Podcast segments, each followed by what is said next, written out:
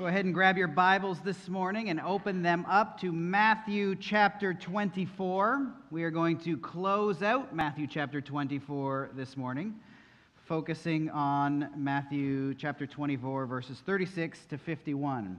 Matthew chapter 24, verses 36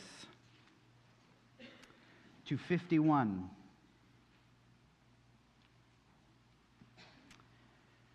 And if you're able, would you please stand with me for the reading of God's holy, inspired, inerrant, authoritative, and sufficient word this morning, starting in Matthew chapter 24, verse 36.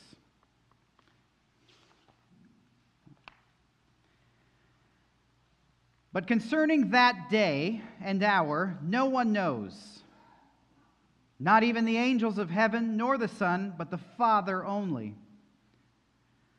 For as were the days of Noah, so will be the coming of the Son of Man. For as in those days before the flood, they were eating and drinking, marrying and giving in marriage until the day when Noah entered the ark. And they were unaware until the flood came and swept them all away. So will be the coming of the Son of Man. Then two men will be in the field, one will be taken and one left. Two women will be grinding at the mill, one will be taken and one left. Therefore, stay awake, for you do not know on what day your Lord is coming. But know this that if the master of the house had known in what part of the night the thief was coming, he would have stayed awake and would not have let his house get broken into. Therefore, you also must be ready, for the Son of Man is coming at an hour you do not expect. Who then is the faithful and wise servant, whom his master has set over his household to give them their food at the proper time? Blessed is that servant whom his master will find so doing when he comes. Truly, I say to you, he will set him over all his possessions. But if that wicked servant says to himself, My master is delayed, and begins to eat, beat his fellow servants and eats and sh- drinks with drunkards, the master of that servant will come on a day when he does not expect him, and at an hour he does not know, and will cut him in pieces and put him with the hypocrites. In that place there will be weeping and gnashing of teeth.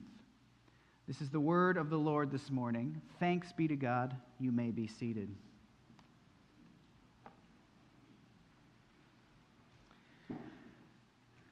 So, as we've been working through Matthew chapter 24, when we get to this text, the Lord, ha- Jesus Christ, has been explaining to the 12 disciples the basic general timeline of events leading up to and during the end of the age, which as we've learned over the last couple of months, is actually quite easy to follow. So let's recap a little bit, shall we?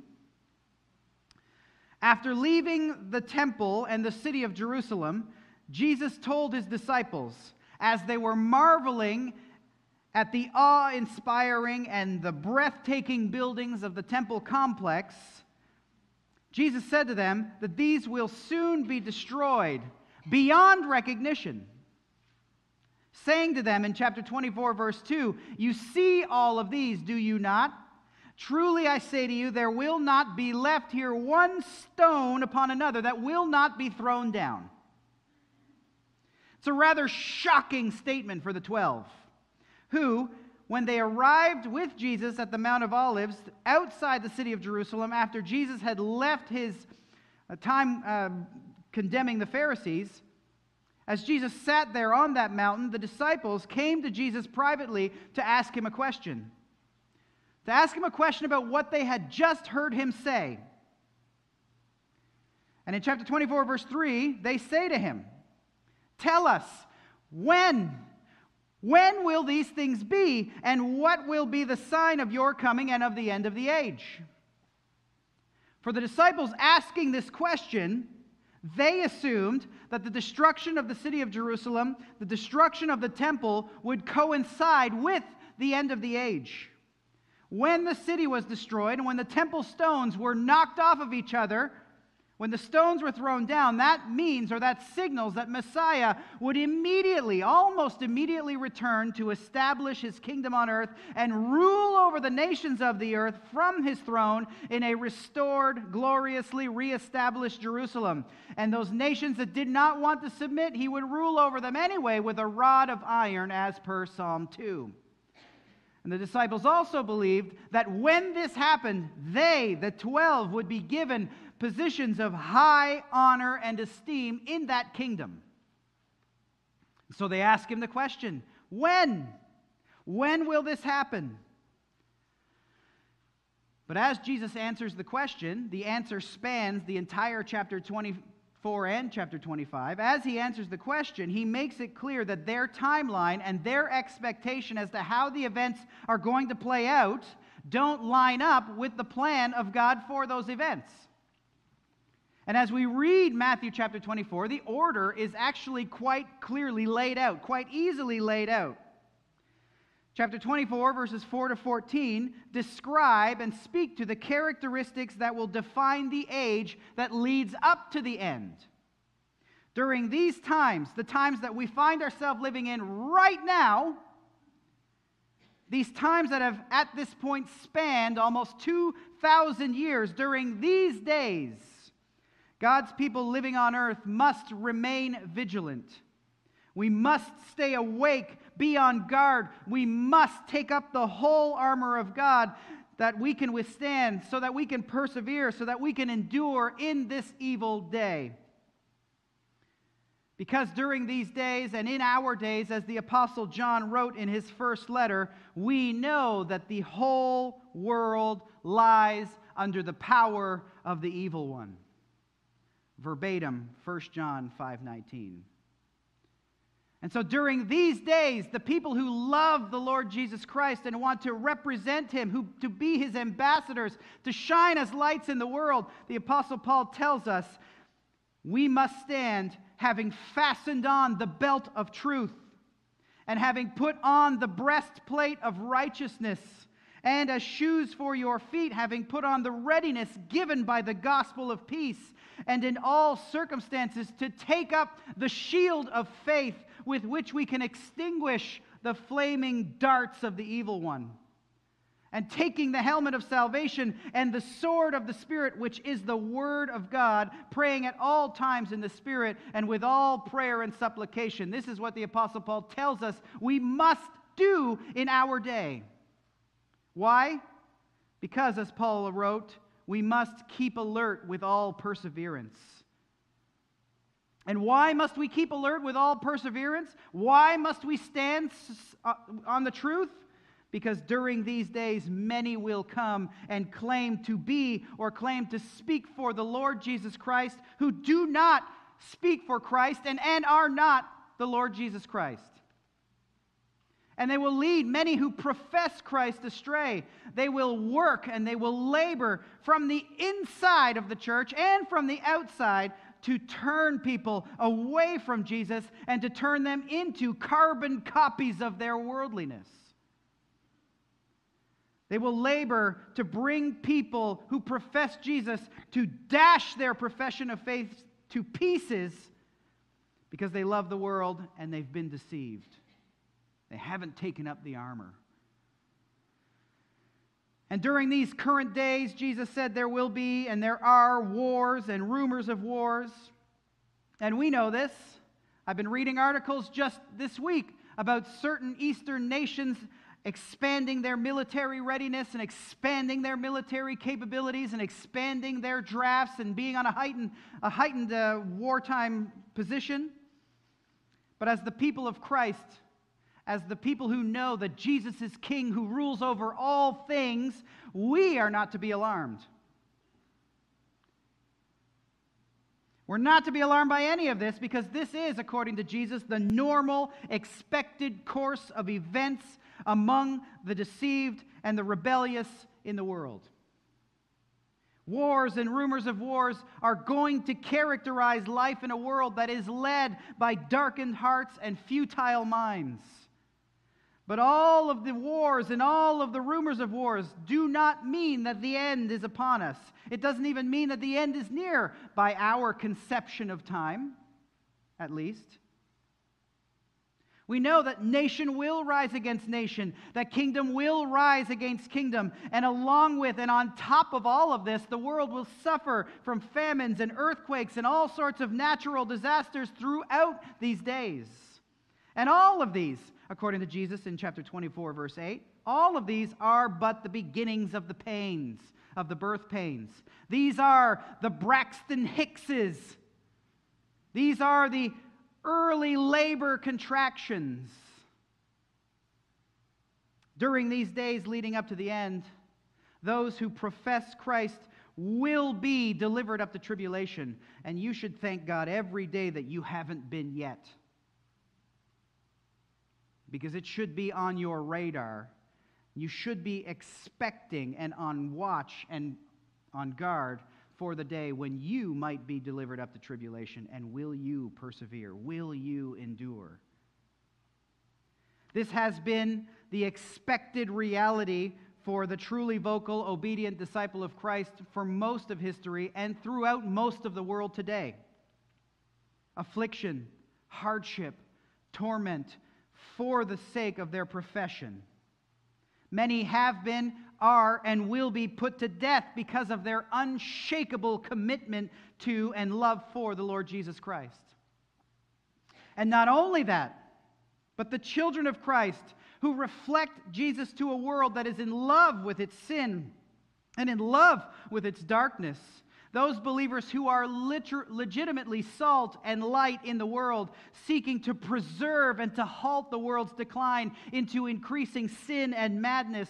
Those believers who shine the light of Christ into the world's darkness, exposing its sin. Every one of you who lives this way will be hated by the world that we live in.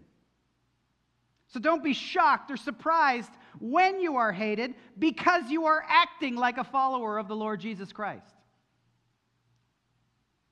You can see it in our own day.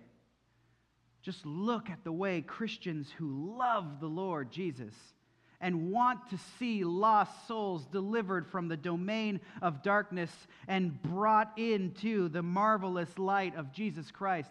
Look at the way those who hope to see souls delivered from enslavement to sin, from the tyranny and the bondage of their own flesh and the devil, and ushered into and conducted into the marvelous light of Jesus. Look at how they are treated by the world we live in. Don't be surprised. Don't be caught off guard because Jesus told us this will be the case and this will continue until the end of the age. You and I, who love and rejoice in our precious, exalted, and wonderful Savior, Jesus Christ, you and I will be hated by all nations for the sake of and for the name of Jesus. And there will be times that people will, those who profess faith, there are times that it is quite common, quite often, we see many professing Christians both abandon and shipwreck that profession because the world turns up its heat. I was checking my Apple Music feed the other day, and there's a little section that says um, new, new releases. And there was some bands that I used to listen to when I was a teen, as in my early Christian years, that released some new albums. And I thought, oh, whoa, blast from the past. I'm going to listen to these. And only to see the letter E on all the songs, the letter E meaning that they're all explicit, meaning they're all filled with cuss words now. They've now all renounced their faith in the Lord Jesus Christ. They shipwrecked and abandoned their faith and it's funny, I, I, started on a deep dive. I started looking into what happened. What happened? And all their stories are the same. I felt judged by the Christians. I felt judged by the church. And in my mind, I'm thinking to myself, it's not, it's easy to blame Christians. It's easy to blame other people. You just loved your sin more than you loved your Lord. And so you chose your sin over Jesus. And now you need to look through the Rolodex of reasons why you're going to say you did what you did. They loved their sin, and now they speak out against Christ and against the people of Christ with an, a heightened intensity. It's sad. They have turned on and hated and betrayed the very people that they once considered family, the very people they once considered brothers and sisters in the Lord. And you will see that happen when somebody makes shipwreck of their faith. They will be even more antagonistic to the faith they once held, more antagonistic to the brothers and sisters they once lived in relationship with and in community with than even the people in the world are. And during these days, lawlessness will be increased, said Jesus, meaning things will continue to grow worse and worse. And this increase of lawlessness means more and more chaos. And this chaos means more, the love of more people grow cold as they turn inward to caring about themselves. People are going to not care about what happens to other people. They'll simply be looking out for number one, meaning themselves, regardless of what that means for those around them. And as we live in these days, the call of the Lord Jesus Christ to you and I in the here and now is quite simple. If the Holy Spirit lives in you because you have turned to the Lord Jesus Christ by grace through faith in his name and you are saved, then you endure. You persevere.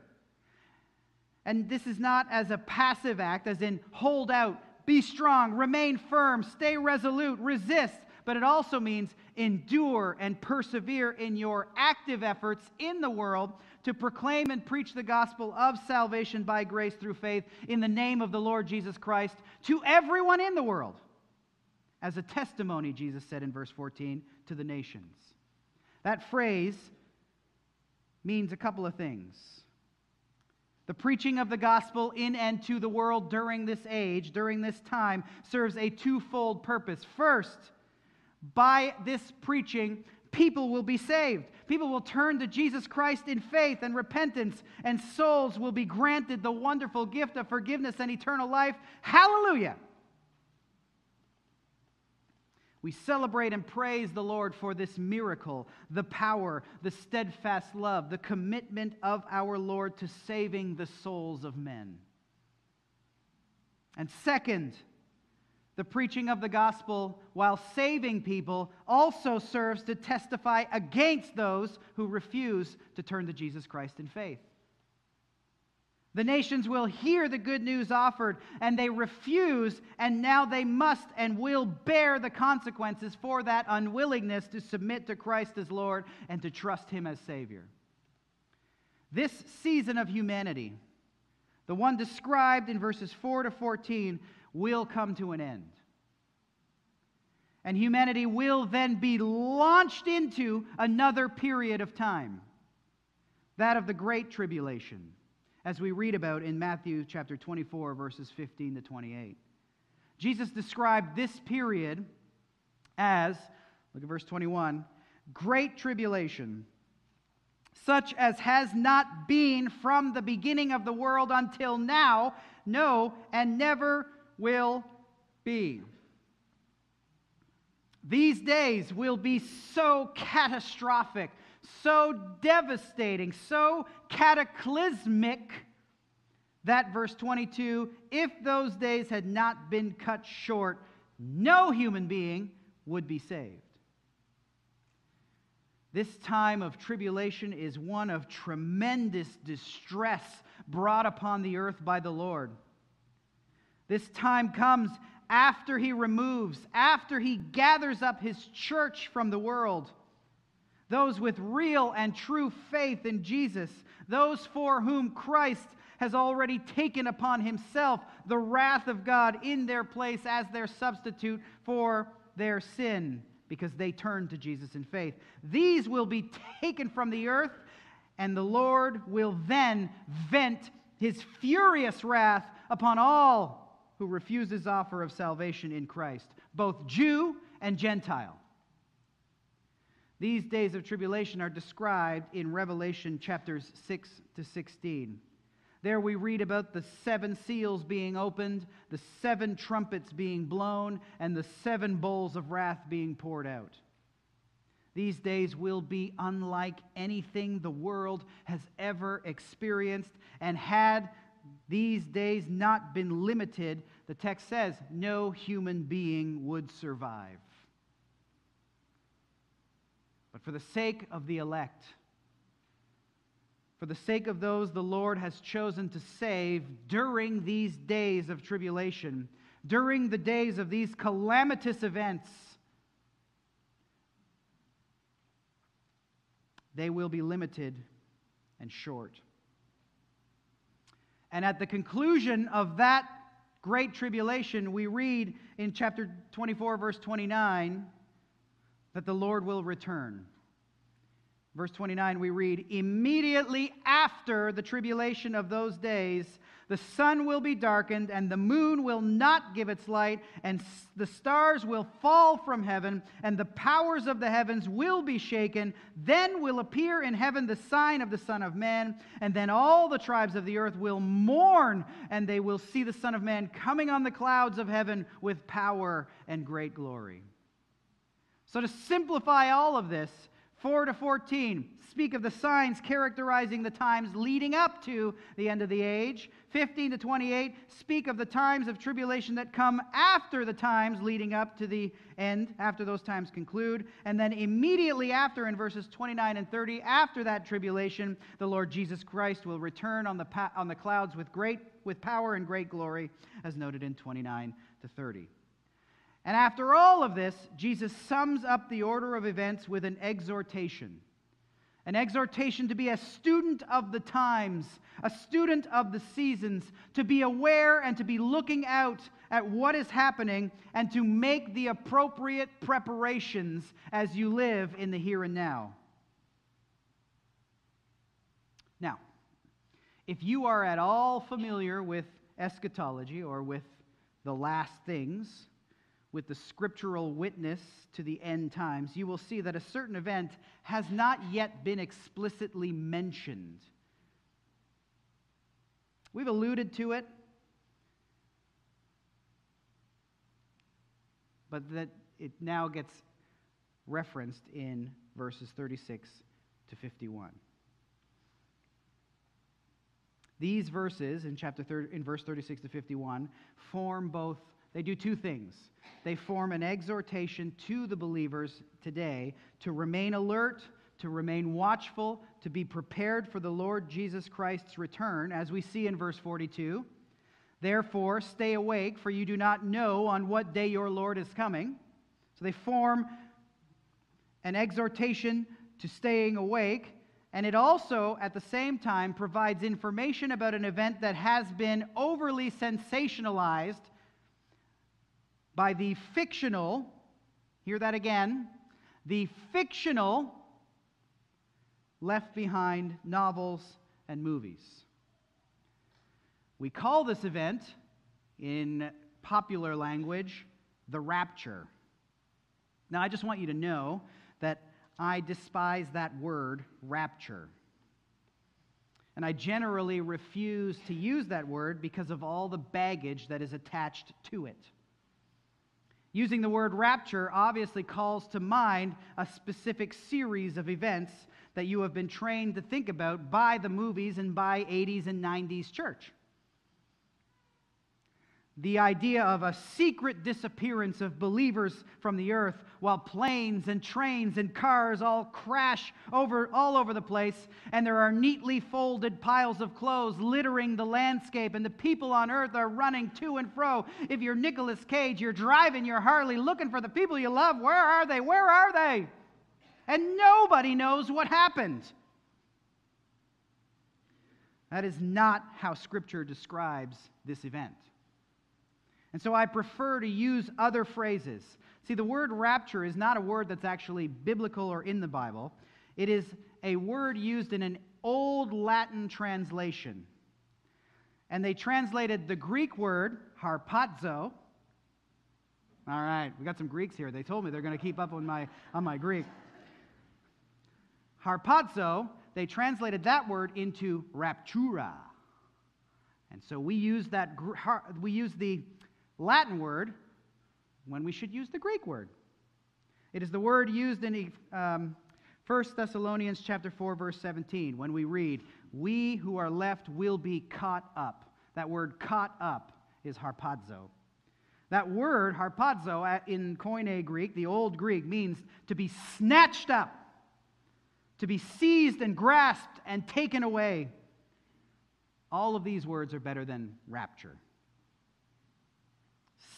We can call it the snatching, the seizing, the grasping, or maybe the great gathering, or the assembling, or the catching up, the meeting up of the saints in the air to be with Christ.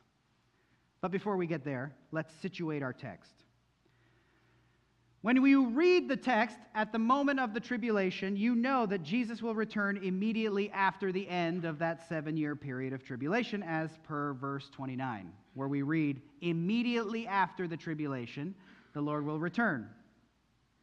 We know that when, verse 15 of chapter 24 says, the abomination of desolation is, that is spoken of by the prophet Daniel stands in the holy place that the seven year tribulation timer will then commence, and at the end of that seven year period, Christ will appear on the clouds and return to the earth.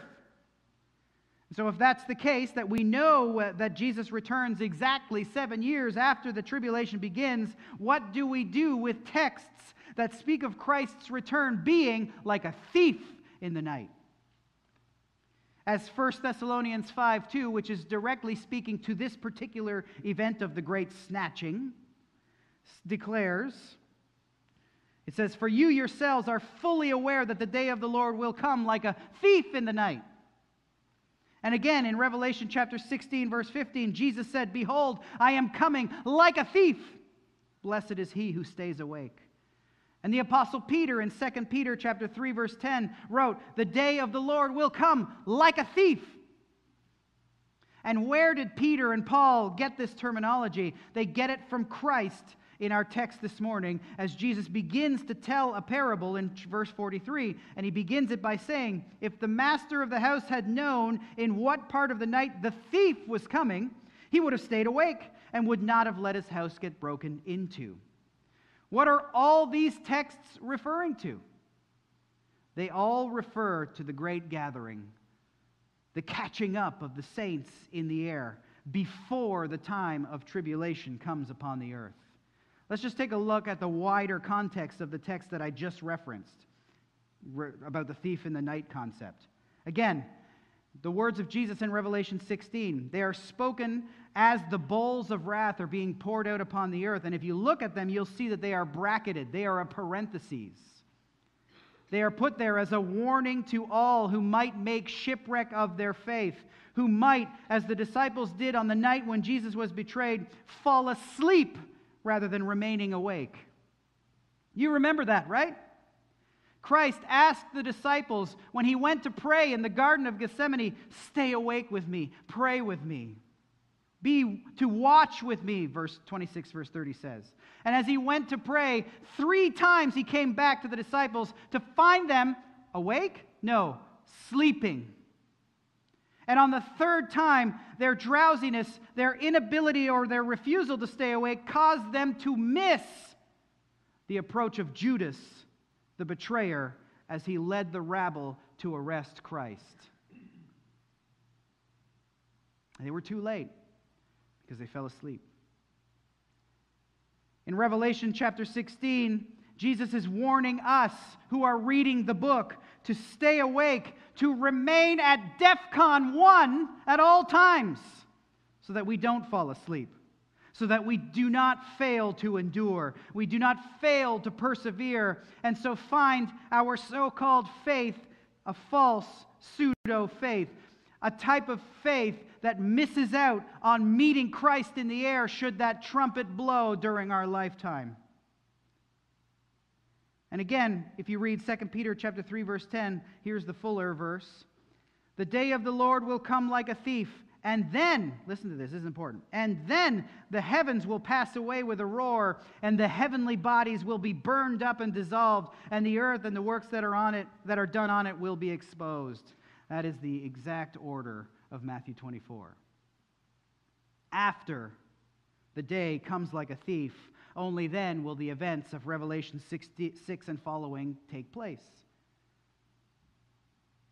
And again, the word of the Apostle Paul in 1 Thessalonians 5 2, it's actually speaking, it comes on the heels of his description of meet, the saints meeting, both dead and alive, meeting the Lord Jesus in the air before the great tribulation.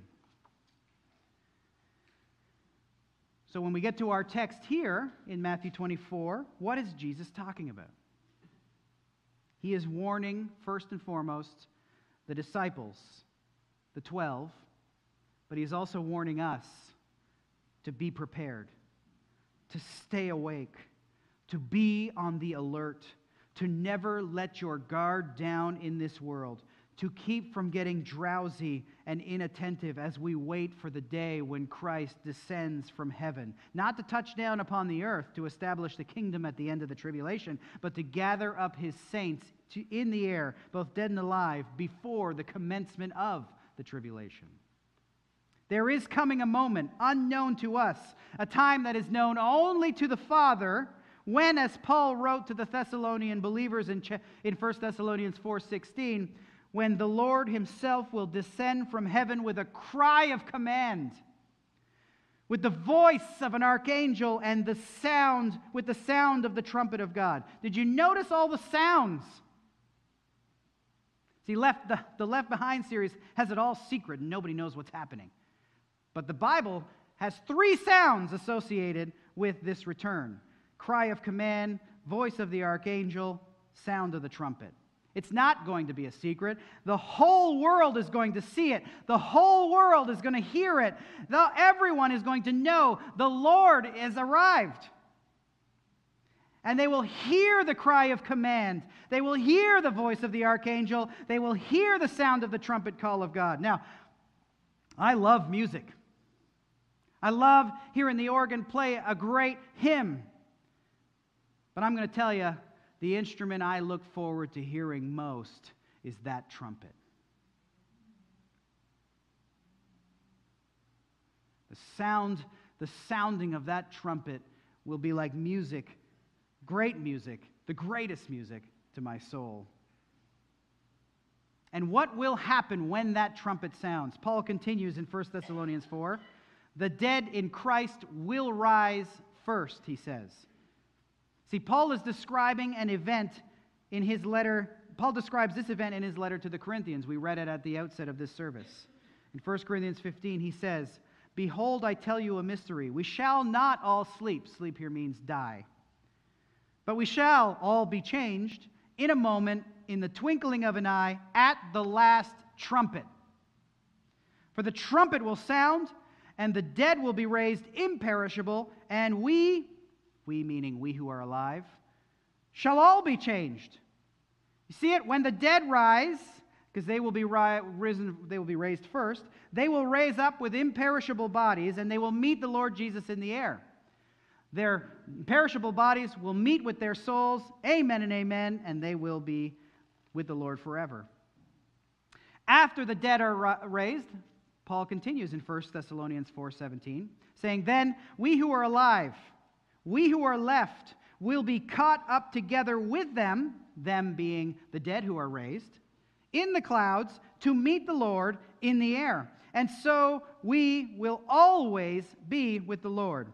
So you see, when that trumpet sounds, not only will the dead be raised, but also all the believers who are alive will also be caught up, snatched up assembled together to meet the Lord Jesus in the air. And from that point on, Paul says, we will always be with the Lord. Paul told the Thessalonian believers to read this text and in verse chapter 5 verse 18 to encourage one another with these words. Encourage one another to be alert and to be awake encourage one another in the hope of our future as believers in Christ who will be given the wonderful blessing of being with Him forever. These words are an encouragement to us because we know as believers that whether we live, whether we hear the trumpet call of the Lord while we are still breathing the air of this earth, or whether we die. When that trumpet sounds, as Paul writes in 1 Corinthians 15, when the perishable puts on the imperishable, when the mortal puts on immortality, then shall come to pass the saying that is written. And listen to it death is swallowed up in victory. Oh, death, where is your victory? Oh, death, where is your sting? The answer it's gone. This is your encouragement, fellow Christian. Death has been swallowed up by the victory of the Lord Jesus Christ. And whether you are physically dead or alive, when He descends to call us up to the air, at the time when He decides, it to, or when the Father has decided it is time to gather the saints, your body will be raised imperishable, glorified, reunite, and if you are dead, it'll be reunited with your soul that has been dwelling in the presence of Christ in paradise, awaiting this day, and you will be with Him forever. All praise to Christ for this promise. Encourage one another with these words. Now, Christ's words in Matthew 24 are a warning also. They're an exhortation to everyone here who professes faith in his name to stay awake. Hopefully, you have heard that phrase enough that it's drilled into your mind at this point. Stay awake. Do not delude yourself into thinking that you are a believer or a child of God or a child of Jesus Christ or that you have faith if you don't and if you aren't. Instead, really become a child of the Lord Jesus Christ. The option is open to you right now to turn to Him in real faith and in real repentance, to submit to Him as Lord and believe in Him as Savior professing believer, if the trumpet blast were to happen in 60 seconds from now, what do you think would happen to you? Would you be caught up to meet the Lord in the air? Or would you be left in your seat to face the tribulation, to endure the wrath of God as He pours it out upon the earth? Stay awake! Because this gathering up of the saints that day, that hour will come suddenly. It will come like a thief, and it will catch many people off guard. Will you be one of them? That day is going to come as a surprise to many because, as Jesus made it clear in chapter 24, verse 36, concerning that day and hour, no one knows. Not even the angels of heaven, nor the Son, but the Father only. See, again, this refers to the gathering up of the saints and Christ's return on the cloud of the clouds of heaven at the end of the tribulation. Only the Father in heaven knows when the trumpet call is going to sound and initiate the gathering and kickstart the tribulation after the return of Christ on the clouds. The angels of heaven don't know, meaning the supernatural beings in the heavenly realms who stand around the throne of God crying out, Holy, holy, holy, who are always in the presence of the Lord. They have no idea. The incarnate Son, Jesus, when he took on flesh, made his dwelling among us in his humanness on the earth, did not know the day and the hour. But at the time of his speaking these words, only the Father knew. The times and the seasons, as Jesus said in Acts chapter 1, verse 7, are fixed by the Father's authority. And because we don't know the day and the hour, its arrival will be much like that of the flood in Noah's day. An unexpected event that overtook and wiped away an unsuspecting and unprepared world. See what Jesus said in verse 37. For as were the days of Noah, so, or in like manner, will be the coming of the Son of Man. Now, what do we know about the days of Noah? First, we know that the world was ripe for and deserving of the judgment of God. Genesis 6 5 describes it like this The Lord saw that the wickedness of man was great in the earth, and that every intention of the thoughts of his heart was only evil continually.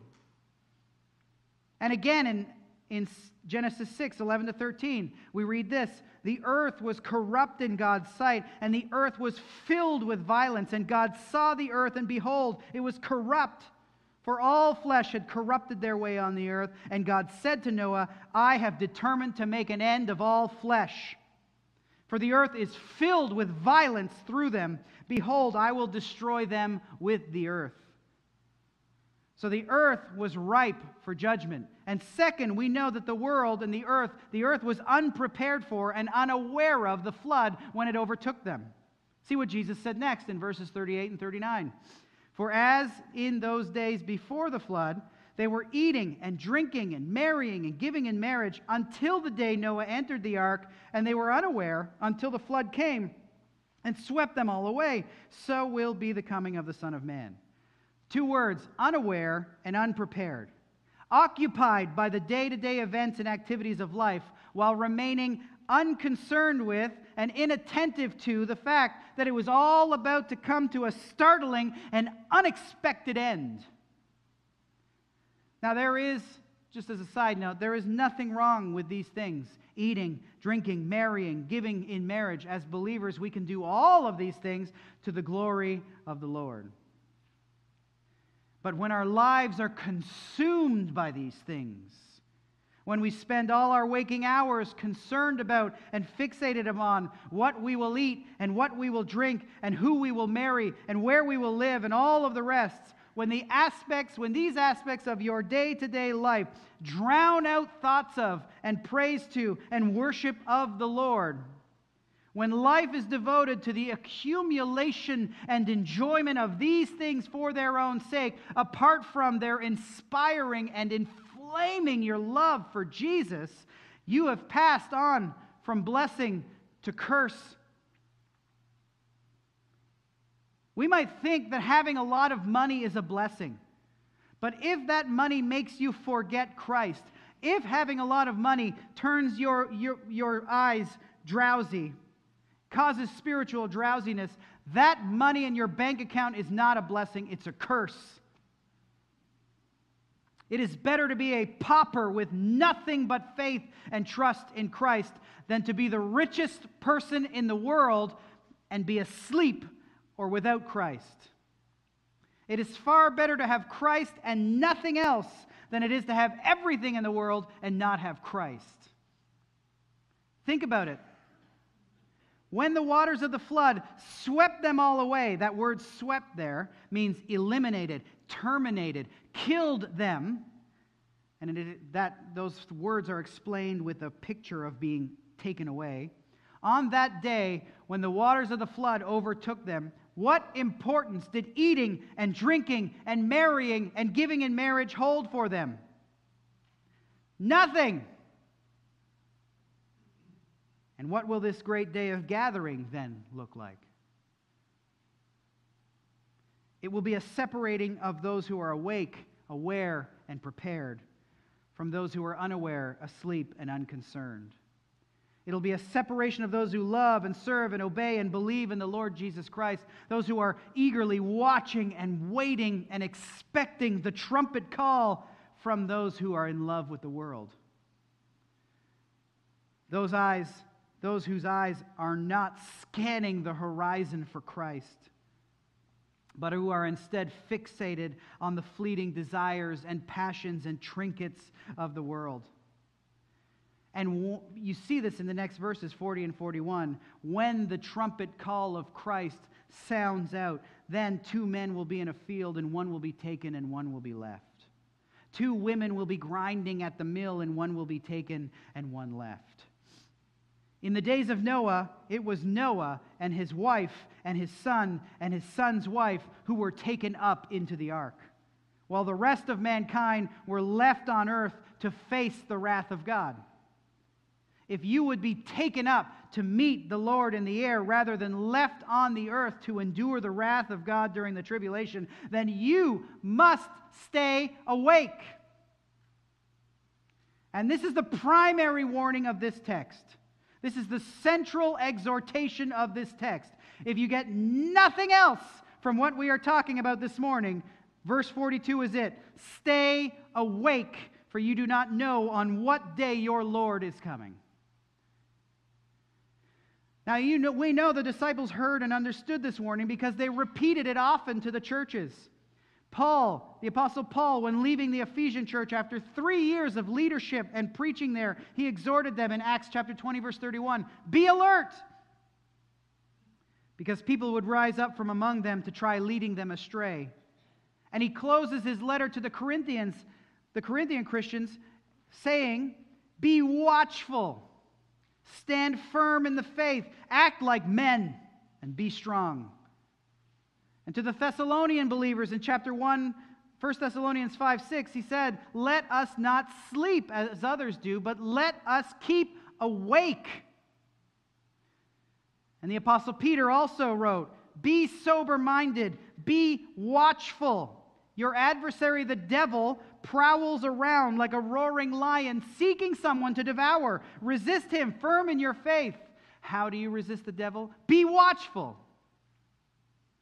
And in the illustration Jesus gives in chapter in our text this morning, verses 43 to 51, twice he uses this phraseology. In verse 43, if the master of the house had known what part of the night the thief was coming, he would have stayed awake. And again in verse 44, therefore you also must be ready. Be ready, for the Son of Man is coming at an hour you do not expect. Did you, did you hear it? Stay awake. Be ready. When a thief breaks into a house, it's a surprise. You know why? Because they don't call ahead to let you know they're coming. No, the homeowner must always be on the lookout, aware of and prepared for the possibility that this might be the night when our house is broken into by a thief. And in like manner, you and I must be prepared and awake because the Son of Man, the Lord Jesus Christ, will descend to gather up his people in the great snatching at an hour that you and I do not expect. And so Jesus now continues to describe both the faithful and wise servant who remains faithful and awake with the wicked servant who goes on his own way because the master is taking longer than expected to return. He begins in verse 45. Who then is the faithful and wise servant whom his master has set over his household to give them their food at the proper time? Blessed is that servant whom his master will find so doing when he comes. Truly I say to you, he will set him over all his possessions. Who then is the faithful, dependable, trustworthy servant with good judgment who is prudent? Jesus tells us it's the servant who faithfully looks for and waits with expectation for the return of the master. And while he waits for the return of the master, he obeys the commands and performs the tasks given to him by the master during the master's absence. It's illustrated here as giving food to others to the other servants at the proper time. Blessed is that servant whom the master finds active in his service, in the service entrusted to him. Blessed is the one who endured, who's persevered, who's kept following while he waits and watches for the master's return. The blessings given to such a servant are glorious and wonderful. But Jesus continued in 48. If that wicked servant says to himself, My master is delayed, and begins to beat his fellow servants, and eats and drinks with drunkards, the master of that servant will come on a day when he does not expect him, and at the hour he does not know, and will cut him to pieces and put him with the hypocrites. In that place there will be weeping and gnashing of teeth if the servant leaves off, if the servant ignores, if the servant quits being faithful and watchful in the performance of his duties and instead joins in with the wicked, makes shipwreck or abandons what he was supposed to be doing, perhaps thinking maybe that he'll be tipped off somehow to the approach of the master, and when the master does decide to return, he can then try to clean things up. It's like that old shirt used to say, Jesus is coming, look busy. The whole scene reminds me if you used to watch sitcoms in the 80s and the 90s, every one of them seemed to have an episode where the parents would go out of town for a weekend. And the kids, somehow, some way, through a convoluted series of events, ended up having a humongous party at their house. And the house got trashed, and the parents ended up returning home early. No time to clean up, No time to fix the house. It was a surprise return. There won't be for this servant who turns away from the master that they believe is taking longer than expected to return. This servant who does what his flesh would have him do instead of carrying out the responsibilities and tasks, tasks given to him by the master. The master will return on an unexpected day and hour, and the servant will be severely punished. Look at the wording. He will be cut in pieces. The word here means cut in two, bisected. This phrase indicates that this is no joke. This is indeed hyperbolic, meaning it's exaggerated for effect, but they do point to the seriousness of the event, the seriousness of the situation, the dangerous fate that awaits those who are not ready for the day. And for that reason, you stay awake, be alert, follow Jesus. Now, by way of application, as I considered that exhortation to stay awake and be watchful, as the words of the Apostle Peter, once again, be watchful, because your adversary, the devil, prowls around like a roaring lion seeking someone to devour. Resist him firm in your faith. I just wondered to myself, how or in what ways does our adversary try to devour us? Us sitting here this morning, people who profess faith in the Lord Jesus Christ. And one of the major ways is by turning us into or pushing us in the direction of Phariseeism. The devil knows how easily you and I can be pushed into or turned into proud, self righteous men and women who think far more highly of ourselves than we ought. This is a constant battle that every single one of us wages with our flesh. And not only that, but there is a spiritual realm pushing you in that direction. And if we aren't watchful, if we aren't staying awake and being aware of the enemy's efforts to inflame our pride, we are in danger of a fall. This week I was listening to some sermons and podcasts as I was working out in my backyard. And as I listened to them, and then as I thought about my own sermons, I noticed just how easily people in our circles can begin patting ourselves on the back for not avoiding or capitulating on the hot button issues and high pressure challenges of our day. On a personal level, people will regularly say as much to me. They'll come to me and they'll say, You know, it is rare to hear preachers and churches tackle and speak out against the sins of abortion and transgenderism and homosexuality and pornography and adultery and divorce, along with the numerous other sexual perversions. Keep it up. And let me just say, it's really not that bold. It's really not that special that pastors would teach and speak what the Bible teaches and speaks about. Now, I admit there are numerous pastors and churches who have surrendered and yielded to the culture on these issues, but there are also numerous pastors and leaders and churches all over the world holding fast to the Word of God who have not bowed the knee to Baal, and what's more, this can't be what we are known for only.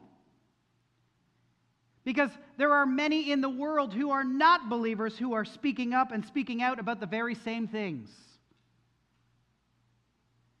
And while we do need to remain firm, we will never be flexible on these issues because the Bible is clear on all of these issues. While we do need to remain firm and to stand on biblical truth in reference to these, while we must remain inflexible to our commitment to the Word of God and what he, what he says there, you and I must also be aware of pride and its creep and its influence. Let me tell you what I mean.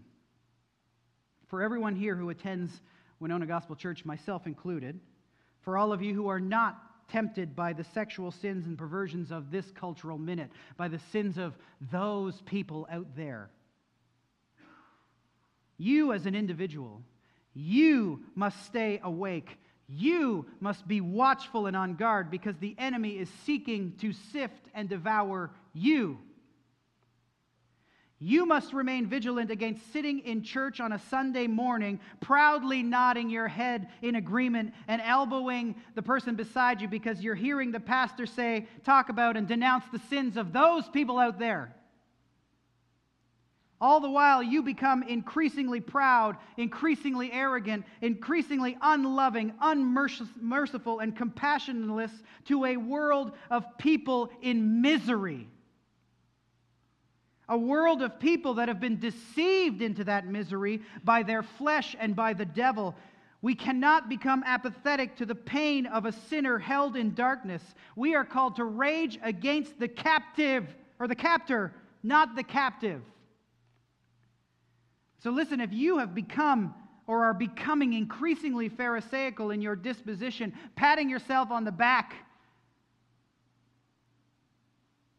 if the sinners in the world, the mission field to which we are called to proclaim the gospel of salvation by grace through faith in his name, is in your estimation more of an obstacle to be overcome than a field to be reached, then you are drowsy, your eyes are about to close, and you are about to fall asleep.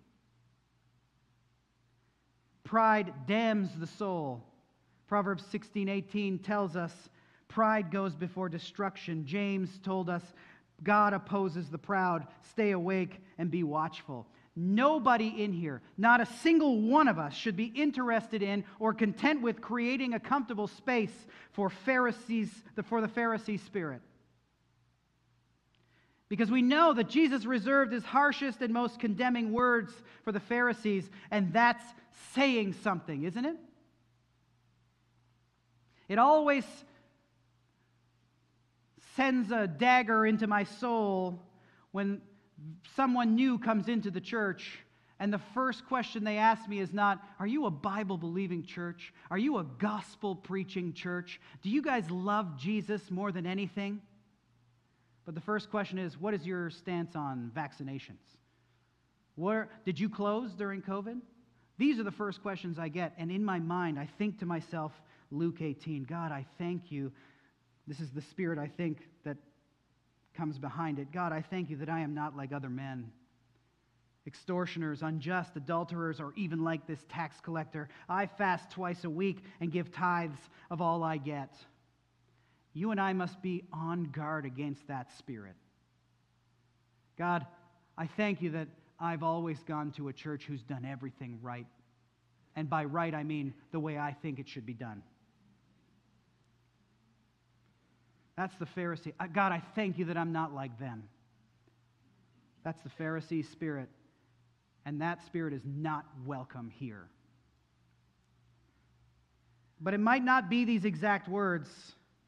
I've heard echoes from many who've proudly declared how right and how correct they are on a variety of subjects and how stupid and ignorant those who don't agree with them are. I've heard numer- a lot of name calling and a lot of arrows being shot by brothers and sisters who should be like this for the sake of Christ's name, turning into Pharisees. And so, which are you? Are you, have you been the Pharisee that, quite, that is quite skilled at ignoring and justifying the log that is in your own eye while loudly and vocally and proudly pointing out the specks in everyone else's? If that's you, the enemy is hard at work and he's winning. Don't let him win. He is striving to make you forget just how terrible your sins are. He's striving to make me forget just how terrible my sins are trying to make us remember to forget our sins and focus vigorously on the sins of everyone around us. Whether they're sinners in the church, whether they're sinners in the culture, whether they're sins around us or sins outside of us, see, all of those sins, they're easy to detect, they're easy to focus on. The Pharisees have no problem fixating on the sins outside of themselves, saying, God, I thank you. Thank you that I'm not like them. And if that's you, again, you're being deceived by the enemy. Your eyelids are drooping. You're not being watchful, and that's a dangerous place to be. Instead, as Solomon wrote, keep your heart with all vigilance, because from it flow springs of life. And how can we do this? Well, we must learn from the second man in Luke 18.